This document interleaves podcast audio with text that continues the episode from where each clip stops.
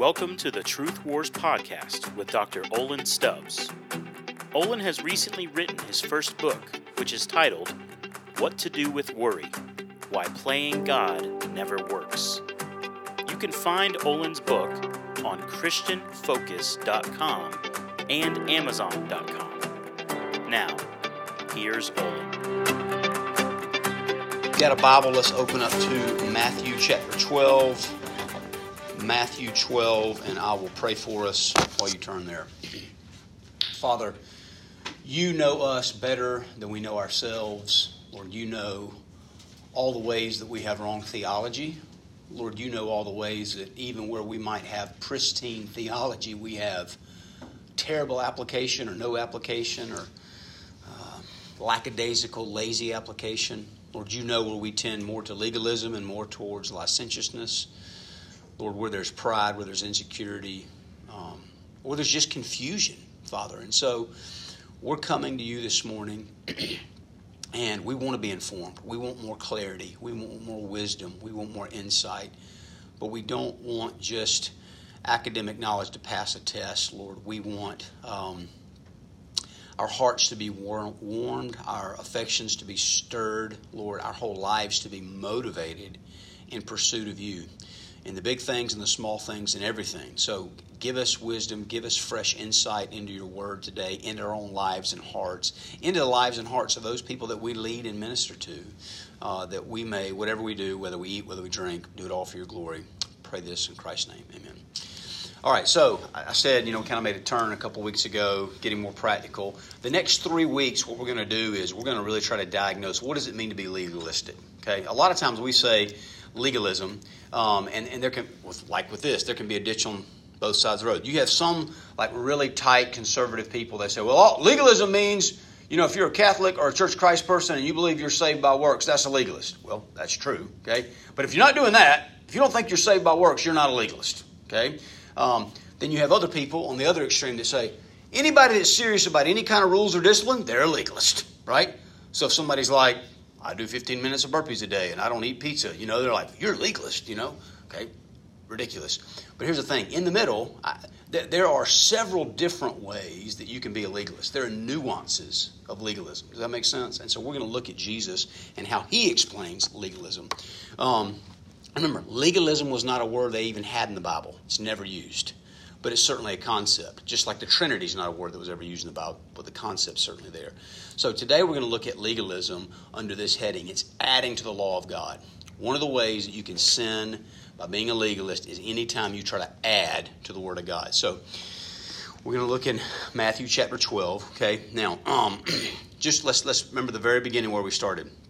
When sin first entered the world, Adam and Eve essentially believe this lie that Satan was implying to them. God's not really good. You can't trust him. You got to look out for yourselves. So they go, they buy the lie, they bite the fruit. The sense of shame comes in, and their instantaneous first reaction, in one sense, is to forget about their relationship with God, to get hyper focused on the relationship with one another, and try to cover themselves up, try to put their best foot forward.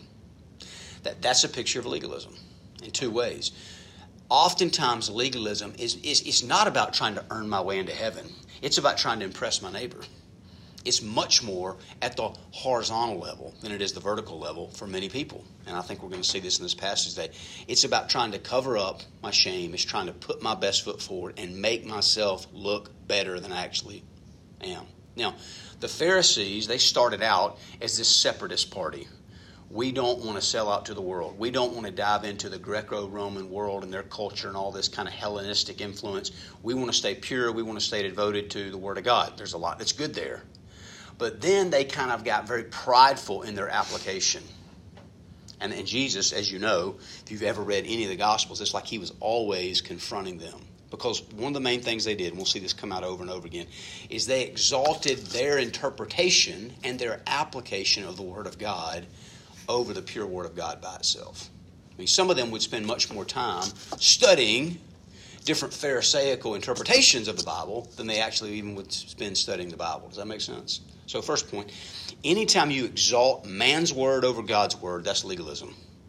If you treat man's word as more true, than God's word, even in the name of trying to apply God's word, that's a form of legalism. And I'll show you what I mean. Matthew chapter 12, let's start in verse 1. At that time, Jesus went through the grain fields on the Sabbath. His disciples were hungry, and they began to pluck heads of grain and to eat. But when the Pharisees saw it, they said to him, Look, your disciples are doing what is not lawful to do on the Sabbath. And he said to them, Have you not read what David did when he was hungry? And those who were with him, how he entered the, how he entered the house of God and ate the bread of the presence, which it is not lawful for him to eat, nor for those who were with him, but only for the priest. Now, this is very interesting. Okay, the Sabbath commandment was a part of the moral law. We've already said that. It was also part of the ceremonial law. Because what is the ceremonial law? The ceremonial law, in many ways, was God taking the moral law and applying it, the part that says, Love the Lord your God with all your heart, soul, mind, and strength, for the nation of Israel at that time. But then the Pharisees said, Well, God didn't apply it enough. We got to apply it a little bit more. Make it clear. Okay? Now, um, anytime I try to turn my personal application into everybody's obligation, that's legalism. Anytime I try to say my application of the law of God is basically on par with the law of God, that's legalism. Do you understand what I mean? Okay, I've mentioned this in here before. If you take Ephesians chapter 5, 18, and you say, okay, I don't want to ever get drunk with wine, I need to know myself. And so you make a rule. Let's just say your rule, okay, is I will never have more than two drinks in a night, and I will only drink if I'm with other Christians. Those are kind of going to be my two safeguards. Listen, if that's just a personal application on yourself to guard yourself from the sin of drunkenness, that's wisdom. That's not legalism. That's maturity. That's sanctification. But then if you go from there and say, every single Christian, if any Christian in the universe ever has more than two drinks in a night, they're in sin. Well, now you're a legalist because you're essentially you're essentially adding the Word of God. Does that make sense? You wouldn't say that, but in your heart, practically, that's what you're doing. Okay? I mean, some of y'all may have heard me say this before, but one of the things that I've done in my life for a long, long time, and I still do, is I've got my iPhone so locked down, I tell people it's the biggest waste of the iPhone ever. Okay? I mean, I can email and text, and that's almost it. You know, I have very few apps. I don't have any social media on my phone, all this kind of stuff. If I want to get a new app, and I'm a 45 year old grown man, if I want to get a new app, I have to go to my wife and say, Will you put in the passcode? Let me get the app store, download the app, you know. Why? She doesn't put that rule on me. I put that rule on myself because I don't trust myself. But do you realize how arrogant and stupid and immature it would be for me to say, if there's any Christian out there that has the access to the app phone all by themselves, they're a big sinner. That's, that's ridiculous. So never take your personal applications and turn them into the 11th commandment. Their personal application.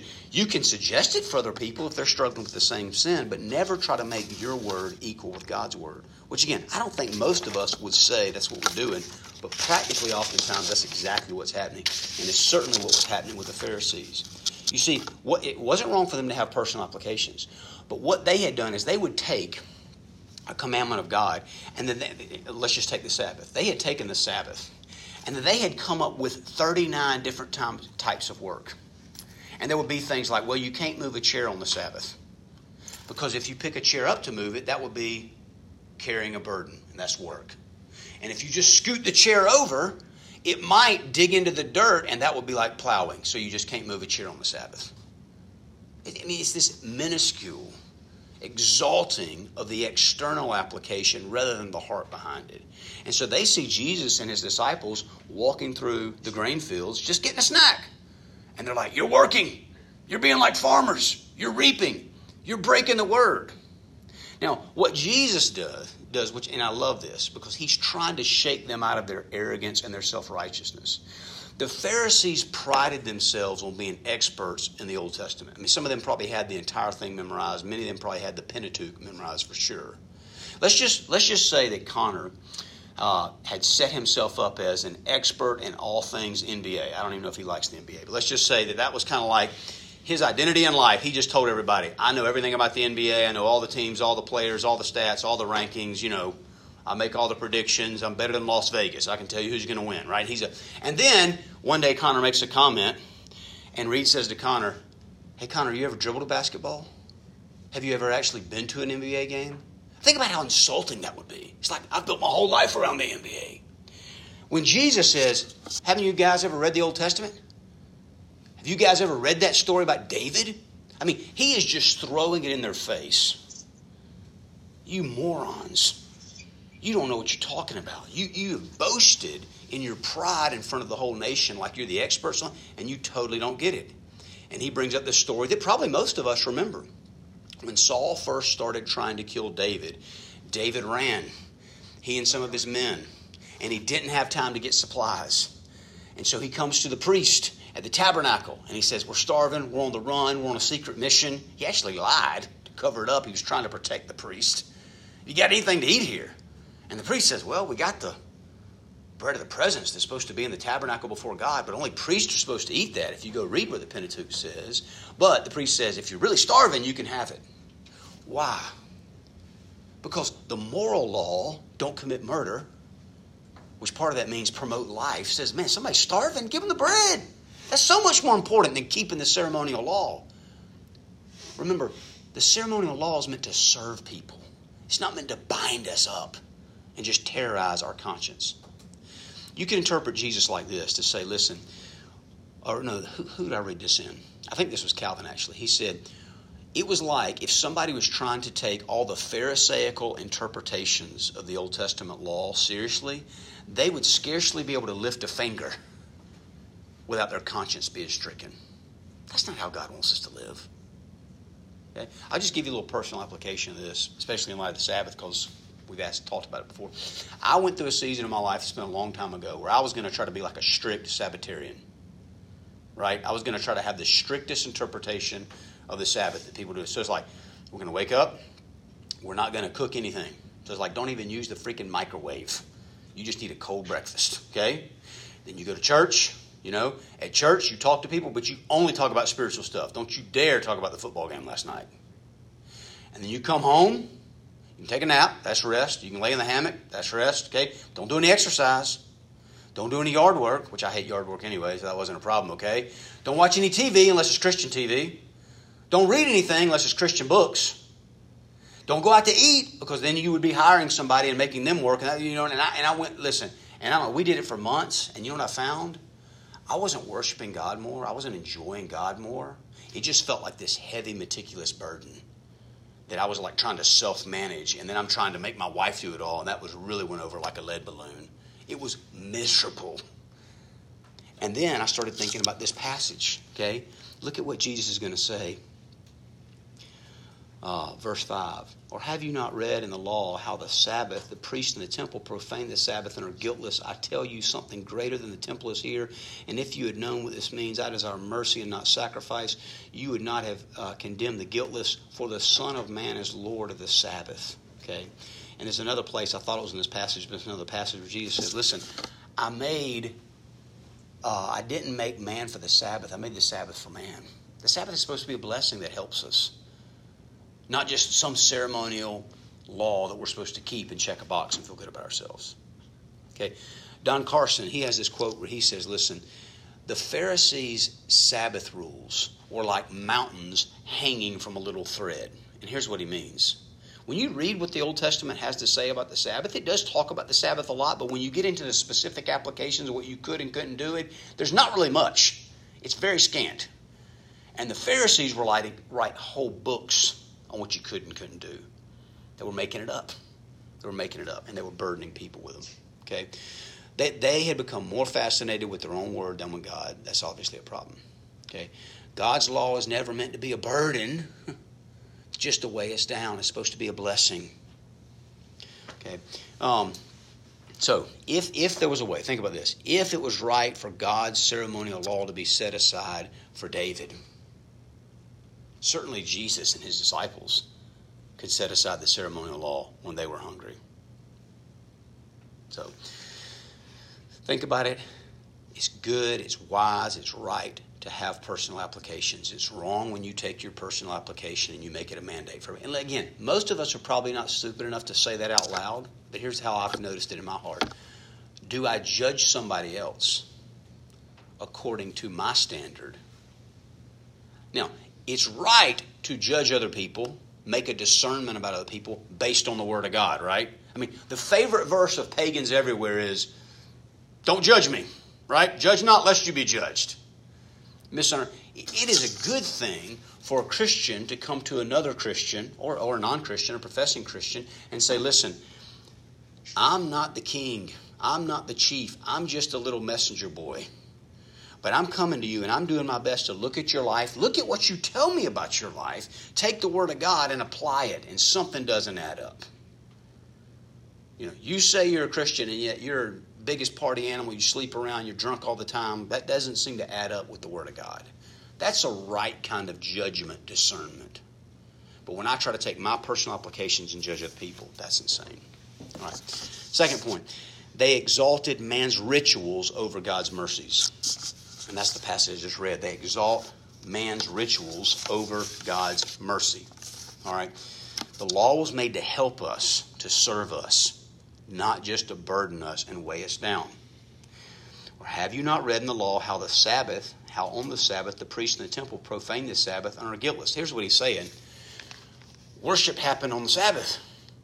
So the priests were having to do works. They were having to kill animals. They were having to make sacrifices. They were sweating on the Sabbath. They were working, they were doing their job. Just like a lot of professional pastors today, their busiest day is on Sunday. And Jesus says, it's not sinful for them. And he says, I tell you something greater than the temple is here. Now that, that listen, that's a little bit mysterious. They probably didn't even fully understand what he's saying, but think about it. What was the temple about? The temple is about where God touches earth like the Ark of the Covenant, is, is where my, it's my footstool. It's where God came to earth. It's where man could go back to a Garden of Eden type experience and be in the presence of God, at least the high priest once a year. And Jesus is basically saying, if they're able to serve the presence of God like that and break the ceremonial law, everything the temple was foreshadowing is me. I'm here. I am God in the flesh touching earth right now. So my disciples that are serving me, if they need to break the ceremonial law to serve me, they're totally able to do it. Now the Pharisees probably didn't fully understand what he was saying right then because they probably would have just killed him right there. So Jesus makes it a little bit more simple for them. Verse 7. And if you had known what this means, I desire mercy, not sacrifice, you would have not condemned the guiltless. Here's what Jesus is doing. He, just like when he says, you can sum up the whole Old Testament and love God, love your neighbor. He's doing the same thing. What does God really care about? He cares about love. He doesn't care about box checking. He cares about honoring Him and respecting and caring for your neighbors. And if you're so caught up in doing the right thing according to your church's tradition, and the process you miss people, you've blown it. And I don't think most of us would have had to think very long about ways that we've done that and that we've seen others do it. For the Son of the Man, so for the Son of Man is Lord of the Sabbath. What's he doing here? This is his kind of foretaste, his prediction that, hey guys, I'm about to cancel the whole ceremonial law. So don't get so wrapped up in all these Sabbath ceremonial laws because I'm about to shut the whole thing down anyway. Keep your finger here in Matthew 12. We'll come right back, but flip over to Colossians chapter 2 fairly famous verse I think most of us have read before Colossians chapter 2. And skip down to verse 16. Um, all right, Colossians chapter 2, verse 16. Therefore, let no one pass judgment on you in questions of food or drink or with regard to a festival or a new moon or a Sabbath. These are the shadow of the things to come, but the substance belongs to Christ. You understand what he's saying there? Nobody should be. Listen, now, if, if, if you came and said, Well, Paul, I got a guy in my church that professes to be a Christian, he's drunk. I mean, he shows up to church drunk. Paul would say, Well, of course you're supposed to speak up on that because the Word of God speaks up on that. What I'm saying is, don't go judge them about food and drink and do they eat pork or do they not eat pork or, you know, do they have a glass of wine? Or are they total abstainers? Or do they go to Sunday night worship or they not go? He's like, don't judge them on stuff like that. Don't do it. Okay? And it just here's here's a side note. Bottom line, if I feel like maybe I need to go rebuke somebody for something, how clear can you point to a verse and said you broke this verse? And to the degree you can't do that, you probably shouldn't go. That makes sense? Now, maybe with your best friend, maybe with your closest roommate, maybe with your best accountability partner, the person in your family that you're the closest to and they're the most mature spiritually, then it's okay to have a hey, you know what? I'm stepping out here because I love you and I care about you, and I can't necessarily point to a certain verse, but I just think something's off with you. That's a, but you got to have a high level of trust and respect to go there. Does that make sense? And even then, you need to hold it pretty lightly. If I'm really going to come after somebody, I need to be able to point to this is not me. I'm just the messenger boy coming to deliver what God has said in His Word. So, they exalt God's ritual over God's mercy. And the third thing is this they exalt man's self righteousness over salvation. They exalt man's self righteousness over God's salvation. So look at verse 9. He went on from there and entered their synagogue. And a man was there with a withered hand, and they asked him, Is it lawful to heal on the Sabbath? So that they might accuse him. And he said to them, Which one of you has a sheep, if it falls into a pit on the Sabbath, will not take hold of it and lift it out? Now, probably all of us, you've been around church very long, We've heard, well, you're not supposed to work on Sundays, not supposed to work on the Sabbath, but if your ox is in the ditch, which means if there's an emergency, right? And this is why we say people like doctors and policemen and firemen and all that, they should work because, you know, the suffering of the world doesn't stop on Sundays. Jesus takes that and says, let me, let me show you guys again how you're missing it. You guys know if your sheep falls into a ditch on Sunday, you don't just wait till the next day or for them on the Sabbath, you don't wait till the next day. You go get it out then. But here's a man with a withered hand. And you guys have been around me long enough now, you know I got the power to heal him. But you'd rather me wait till tomorrow. You don't want me to heal him today. Why? Because you don't care about people. You don't love people. And think about it. If I'm a Pharisee and my sheep falls in the ditch, why would I be so motivated to go get my sheep out of the ditch even on the Sabbath? Love the sheep, okay, but probably not like most most Pharisees and most ancient Israelites didn't have a sheep as a pet. Right. What was it? It's productive money. It's money. And we find out in other places in the Gospels the Pharisees love money. I'll get it out if it helps me. I'll get it out if it serves me. I'll be willing to break the ceremonial law if it's going to benefit my bottom line. But I don't want to break the ceremonial law. I want to hang on to my at least seeming self righteous externally. This guy can wait till tomorrow. It's the total reverse of God, right? Because he was willing to lay down what was personally beneficial for him to serve us. And they're the opposite of Christ. So there's almost like a smell test in legalism. Does it seem loving? Now listen, obviously you could take that and you could extrapolate it into some weird applications. There used to be some old play, and I don't even remember the name of it, but you know, it's like this uh, professor at a college, and he and his wife didn't have a good marriage, and you know, there was some insecure student in the class, and so the wife decided she would have an affair with a student to help his security, you know, make him feel better about himself, you know, because she was going to love him. Well, that's stupid. Now, how do I know it's stupid? Because the Bible says very carefully don't commit adultery. Right? So if I think, well, this would be the most loving thing for me to do, to commit adultery, it's like, doesn't matter what you think. But what about in all the gray issues where the Bible doesn't specifically speak? Then you, do, you let love drive you, you let love cover you. Does that make sense? Okay. Um, think about this. You can't put God in a box, right? We've heard that saying before, which, which in one sense is true. I can't put him in the box of Scripture, though, right? Because he says, You can take me at my word, you can trust my word. And so, so much of what developing a good theology and life practice is, is I'm trying to draw a box for my life And the lines I'm trying to use are scripture. Well, don't commit adultery. Okay, that's a clear line. Don't, don't commit murder. That's a clear line. And there's some places where it's not clear. But as I'm wrestling through the gray issues, if I ever cross one of the clear lines, it's like, no, I can't go that direction. I may not have the full box, but I do have boundary lines that I have to stick to based on the Word of God. And again, it's wise to add personal applications in some of the gray areas. That's wisdom, that's maturity. Don't throw it out on other people. And listen, even your personal applications, hold them loosely because they might need to change over the years. Right? You might have some season in your life where you really feel like right now the Lord does not want me to touch a drop of alcohol. Don't care what everybody else does, but for me personally, that's where I need to get. And then five years from now, you might be like, you know what? I think the Lord is okay if I have a glass of wine with dinner. And I, and I need to be able to let go of that.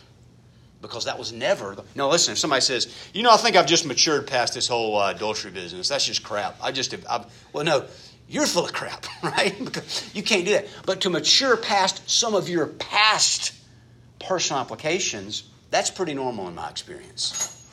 Hold them loosely. They're not the Word of God. And, and again, especially for us dealing with youth students, college students, we, we've got to help them delineate. What's the Word of God? What's a personal application? Okay. Um, we used to, well, we still do this every year, like our beach projects, our New Year's conference. We always have some seminar about dating and marriage because that's what everybody really cares about, right? It's like, yeah, I want to hear about Jesus. I really want to hear about getting married, okay? And so, but again, there's a ditch on both sides of the road. We would have some people that would say so principally oriented. I'm only going to teach what the Bible says about dating. Well, that's a pretty darn short talk because the Bible doesn't say much, right? It's like, uh, don't have sex and, uh, you know, only plan to marry Christians. The end. You know, and so most people are like, thanks for nothing, you know? I grew up as an atheist, but I think I could have figured that one out on my own, but that's what the Christian guy was going to say. And then other people would go to the other extreme where they're going to spell it out. And they're like, never give girls flowers until you put a ring on it. If you do, you're in sin, you know? And he's like, good gracious. So listen, this is part of learning to be a good teacher is we've got to learn to say, Here's the biblical principle that's eternal, that you can't mess with. It's like titanium, it doesn't bend. And here's, here's the way I like to say it all the time. Now, let me give you some suggested applications.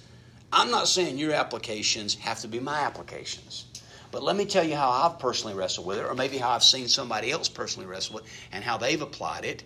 And these might be good personal applications for you to adopt for a season. But you don't have to adopt these applications, but you do have to figure out how to apply this in your own life. Side note, guys, this is why one on one, small group, mentoring, discipleship, whatever you want to call it, is so important. You can't do enough just from the pulpit. There might be 5% of the population that's smart enough, gifted enough, disciplined enough, driven enough. Maybe they've got the gift of teaching themselves, and they can just hear a very principally oriented sermon and they can say, I will figure out my personal applications. But in my decades of ministry, the vast majority of Christians, even mature Christians, they do not live there. They need somebody to help them kind of prime the pump and come up with what's my personal application. Does that make sense? Okay. Uh, if you go read this same story in Mark chapter 3, verse 6, it says Jesus was angry with them. It's really interesting. If you study all the Gospels, and you try to focus on the emotions of Jesus. What do you think? What's the main emotion that gets attributed to Jesus the most? You want to take a guess? Anger. Good guess. Compassion. Okay, compassion is number one, right? He felt love, he felt compassion, moved with compassion. Like it's in his guts, he feels compassion for people. But a second is anger. The compassion is almost always at the hurting, at the lost, at the masses of people, the weak, the needy, the suffering. And the anger is almost always at the self righteous, the Pharisees, sometimes maybe even his own disciples when they were self righteous. Okay? Um, it's like compassion was his number one emotion, and his number two emotion was anger at people who lacked compassion Which brings us all back to it's all about compassion. It's all about love. Love God, love people. The Pharisees prided themselves on being experts on God's law and their knowledge and practice, and yet in their pursuit of self salvation, they actually missed God. They missed His law. They missed salvation. Now, let's get real practical for a minute. So here's suggestive applications, right? How do we do this in modern day? And here, here's just a kind of a blanket statement. Nine times out of ten, it has to do with exalting the external over the internal. Putting more emphasis on the fig leaf righteousness that other people see and not really caring about your heart attitude before God that He sees. Does that make sense? Okay. So, is there any place in your life where you have turned a personal application into a law for everyone? Again, you may not say it out loud, but in the way that you judge other people. How, how do people in our circles, in the modern day Protestant evangelical conservative church, how do people, and maybe you can share a personal story, or maybe you can share about a friend or somebody that's not here and you don't want to talk about them behind their back. You don't say their name. You know, how have you seen other people do this? What topics and subjects do people tend to take their personal applications and turn them into a law for everybody? That's alcohol for sure. Okay, alcohol's a big one in, in the southeast, okay? What else can you think of? I had a roommate in college, and his was uh, his was his like physical fitness. Okay, physical fitness. Yeah, you, you can have. Man, I, I had a seminary professor one time, and he says, I think eating a donut's sin. That's insane. You don't eat donuts, that's probably a great personal application. But to just say because it has so much sugar it's sin for everybody, that's, that's arrogant. It's- it's- it's- listen, the best thing you can say is it's stupid. And it's probably arrogant. His was the it, it's sinful to not get up early and go to the gym. That his- Got to get up early. Everybody, you know, getting up early. There's a lot of people, and they'll try hard when, you know, Jesus got up early out of the grave, you know, but it's like, yes. Okay, thank you. But, but there's never a law that says we have to get up early every morning, right? I've had friends in the special forces, and they sleep late every night because they're out late at night killing bad guys. So you're telling me that they're in sin because they went to bed at 3 a.m. and they still didn't wake up at 5? That's insane. Doesn't work that way, okay? what you can watch on TV. What kind of? I remember hearing a guy say. I remember hearing a, a, a Baptist preacher uh, at one time when I was growing up, a little small town country church, and he said, "The world calls rated R movies restricted. How can Christians go watch them?" And I'll be honest, in that second, that was a pretty convicting argument. Even the world calls them restricted. But I was like, wait a second, that ain't in the Bible. You know, I heard another preacher one time talking about alcohol. He says, people tell me, well, you know, Jesus drank wine and he made wine. And if you bring me a bottle of wine made by Jesus and bottled by the Holy Spirit, I'll have a drink with you. Again, at first that sounds real convicting. But you're like, well, that's not in the Bible. You're making this stuff up. Okay? Don't do it. Listen, money, how much you have to give above the tithe, how much you have to save. You being a good steward? I mean, how much life insurance, whatever. Are you, again, those are all great practical applications. You turn them into law, you're in trouble politics, right? All true Christians vote Republican if you care about life. All true Christians vote Democrat if you care about immigrants. Again, sounds real convicting, but it's just like, can you show me that 100% in the Word of God? Make your case, have your personal convictions, try to persuade people. But if it's not written down, hold it real loosely. Okay?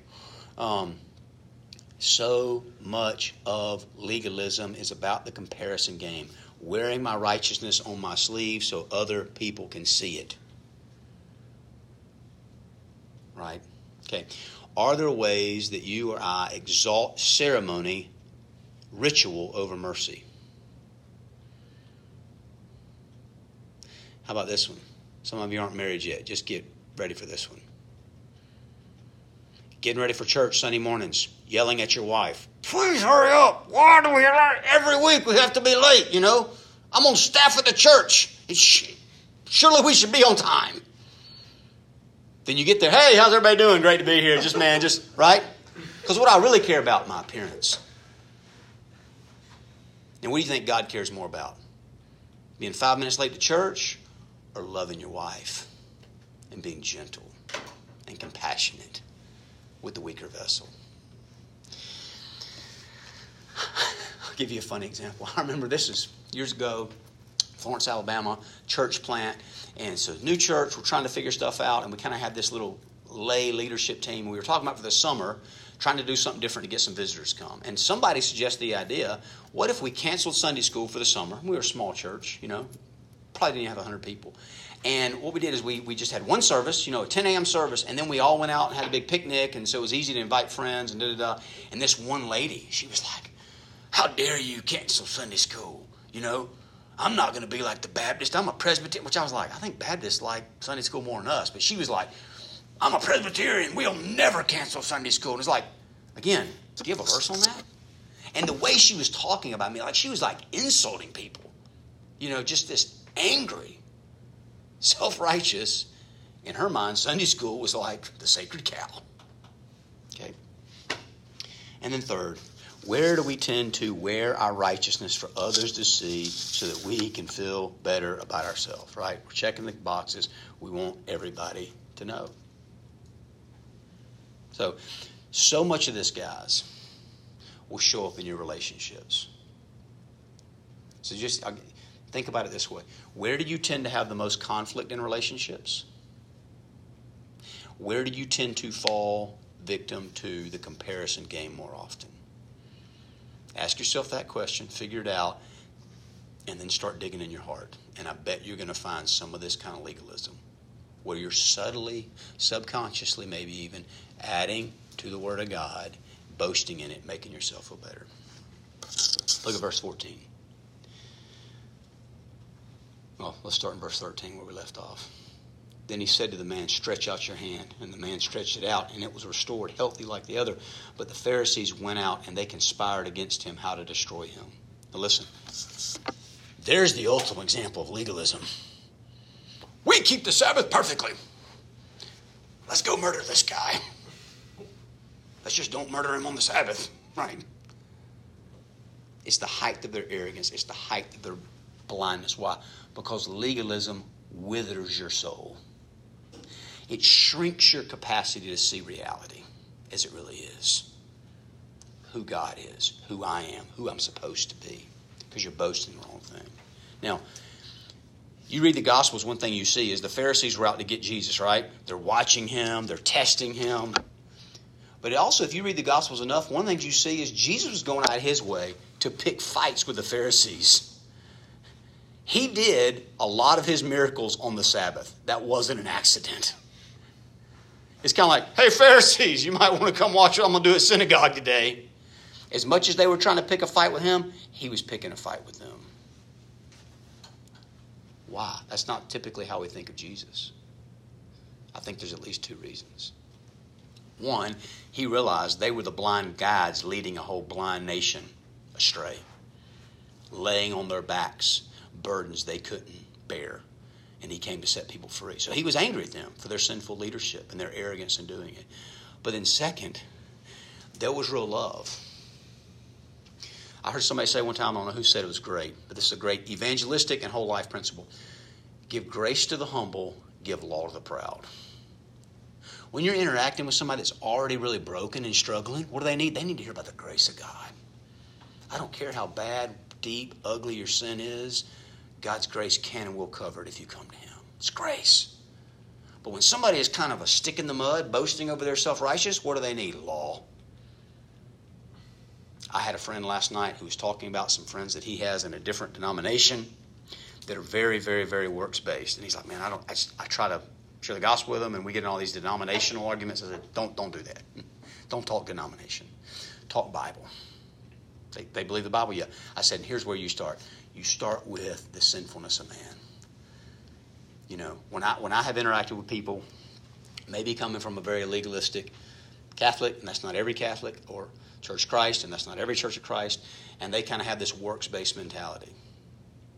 Part of what I'll, you know, especially with guys, right? It's just like Sermon on the Mount, Matthew 5. Jesus said, sin to commit adultery. You're not never committed adultery. Great. Jesus also said it's sin just to look at a woman have a lustful thought. You ever done that? Well, yeah. How many times a day you think you do that? That's always a fun question. I don't know, I never really thought about it before. But let's just think about it for a second.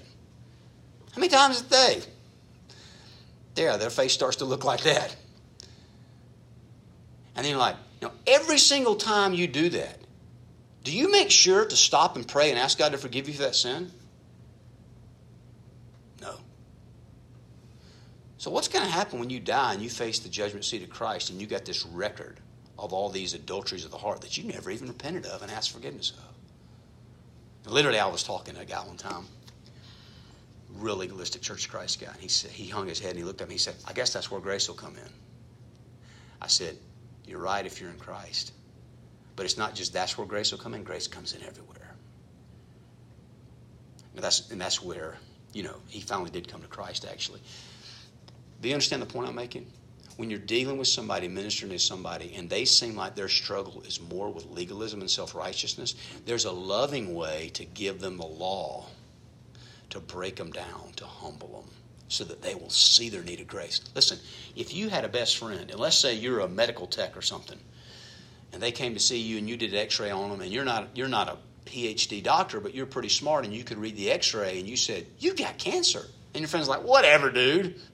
You just got out of PT school or something. I'm, you're not a real doctor. I'm not listening to you. If you're a good friend, you want to do everything you can to convince them of the cancer. Why? Because until they're convinced of the cancer, they're not going to go to the doctor and get the treatment they need to get healed. And that's so much of what Jesus was trying to do with the Pharisees is he's trying to rub their arrogance, their sin, their lack of a true understanding of God and his word in their face to break them and humble them so they would repent and be saved. And some of them were. Right? Like Nicodemus and others. Especially in Acts, you start to see some of the priests, some of the Pharisees come to Christ. So, um, in some sense, okay, even the strongest, most mature, most godly, most uh, gospel centered believers are going to struggle with little tiny remnants of legalism in our heart, in our understanding, in our applications at times. And so, the best thing to do is, in a sense, I follow Jesus around. Now, the disciples could literally follow Jesus around and watch him. How's he interact with people? I can't do that, but I can follow him around through the Word. Reading, studying, seeing more of his glory, seeing more of his grace, seeing more of his compassion, feeding off of it, like nourishing my soul on this God left his Father's throne above. He sacrificed all his personal privilege and came and became a curse according to the law. He was willing to be cursed by this law that he had written. Why? So that he could save me. So, love. What, what is the law really about in all of its right applications? It's always about love. And he's demonstrated that. And I need to be filled with that so I can go out and demonstrate that to other people as well. Let me pray for us. Lord Jesus, we love you. Thank you for the law. I pray more and more, Lord, we would understand the moral law and apply it rightly in our lives and help other people apply it rightly in their lives so that it feels like more of a blessing and less of a burden. More of a help, more of a healing, less of a hurt. Lord, make us more and more ministers of salvation to people because we're pointing to you, we're preaching you, we're preaching the cross, and less and less ministers of scorn and condemnation, looking down on people because they're not just like us. Lord, give us wisdom to apply all these things. Make us into the men, uh, the leaders, the laborers, the ministers you want us to be. We pray all this in Christ's name. Amen. Thanks for listening to this episode of Truth Wars with Dr. Olin Stubbs. We want to remind you to please leave a review for this podcast wherever you listen and to share this podcast with any friends or family that you think may be blessed by Olin's teaching.